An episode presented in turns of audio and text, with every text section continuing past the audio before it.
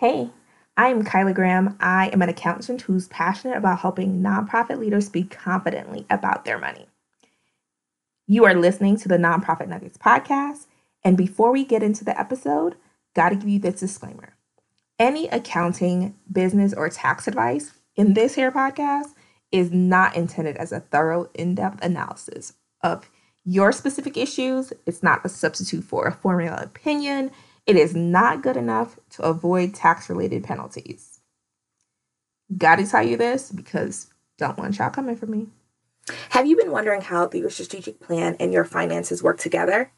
Join me on Tuesday, August 11th at 1 p.m. Mountain Time for an intense one hour session where we will dive into your vision for your organization for the next three years and develop an outline to meet those goals and what the finances mean for that. So, what systems are you going to need to place? What financial markers should you have? Be sure to sign up in advance so that you can get any pre work materials that we send out so that you can make the best of our time together. Details to sign up will be in the show notes. Back to the episode. Welcome to another installment of my interview with Rachel Miller Blake. Of course, if you want the full episode, head over to the website Otherwise, here's another installment. Yeah. I feel like you and I and so many others are just part of that behind the scenes. Mm-hmm. This needs to happen. I know you, it doesn't look nice and pretty or sound fun, but it just makes things so much easier yeah. later yeah. down the road. Yeah. Can you tell us a little bit about a time when an organization may have thought, hey, we're getting into this thing. And it's just about getting the minutes done, but they realized it was something so much more. It was so much more than just let's make sure the bylaws are accurate. Um, so one one example that that I was kind of thinking about earlier today that um, it might be answering a different question that you're going to ask.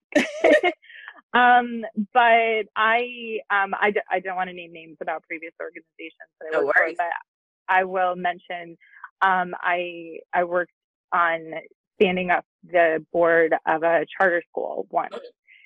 And, um, it was interesting how much learning went into something as simple as, as amending the bylaws. Mm-hmm. Um, there was a lot of kind of legal regulatory elements that you know on the surface you think oh we're just going to stand up a board. We're going to identify all the people who are going to be on it and and there you go.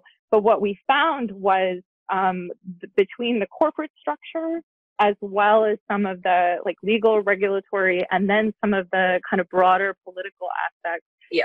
there was a lot of synthesizing that needed to go on um, that that involved some rather complex amendments to the bylaws. It required, um, you know, training and identifying, you know, how do you set this board up to obey sunshine laws? And, um, you know, it was an interesting opportunity that, that I really learned from it. And I think the organization certainly learned that, um, it's never really as simple as it might seem. Um, and that's why and that's why you really do kind of need to dig in um, pay attention to those details and really sort of um, embrace the idea that yeah bylaws are binding.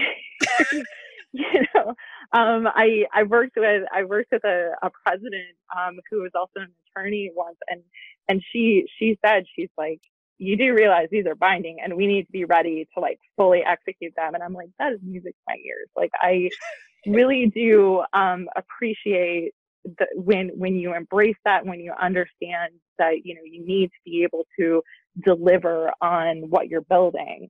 Um, that there are a lot of stakes and implications behind it, uh, then then you're going to set yourself up for success. And it's especially important when it's a new organization.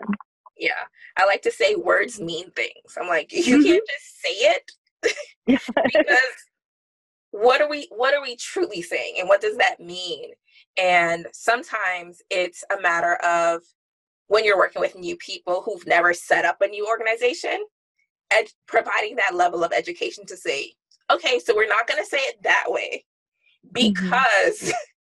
this is that broader implication that that would have. As you've worked on your organization's governance, have you found that it's deeper than it looks? Let us know. Follow Rachel on LinkedIn.